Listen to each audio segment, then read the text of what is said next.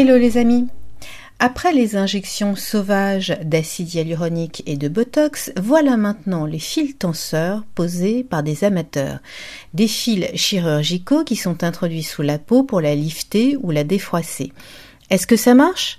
Entre des mains de non-médecins, peu de chances d'obtenir un résultat, mais plutôt de gros ennuis. Donc on vous met en garde, une fois de plus, le détournement des méthodes esthétiques médicales est dangereux et cher puisque le résultat est nul, franchement, vous n'avez rien à y gagner. À bientôt!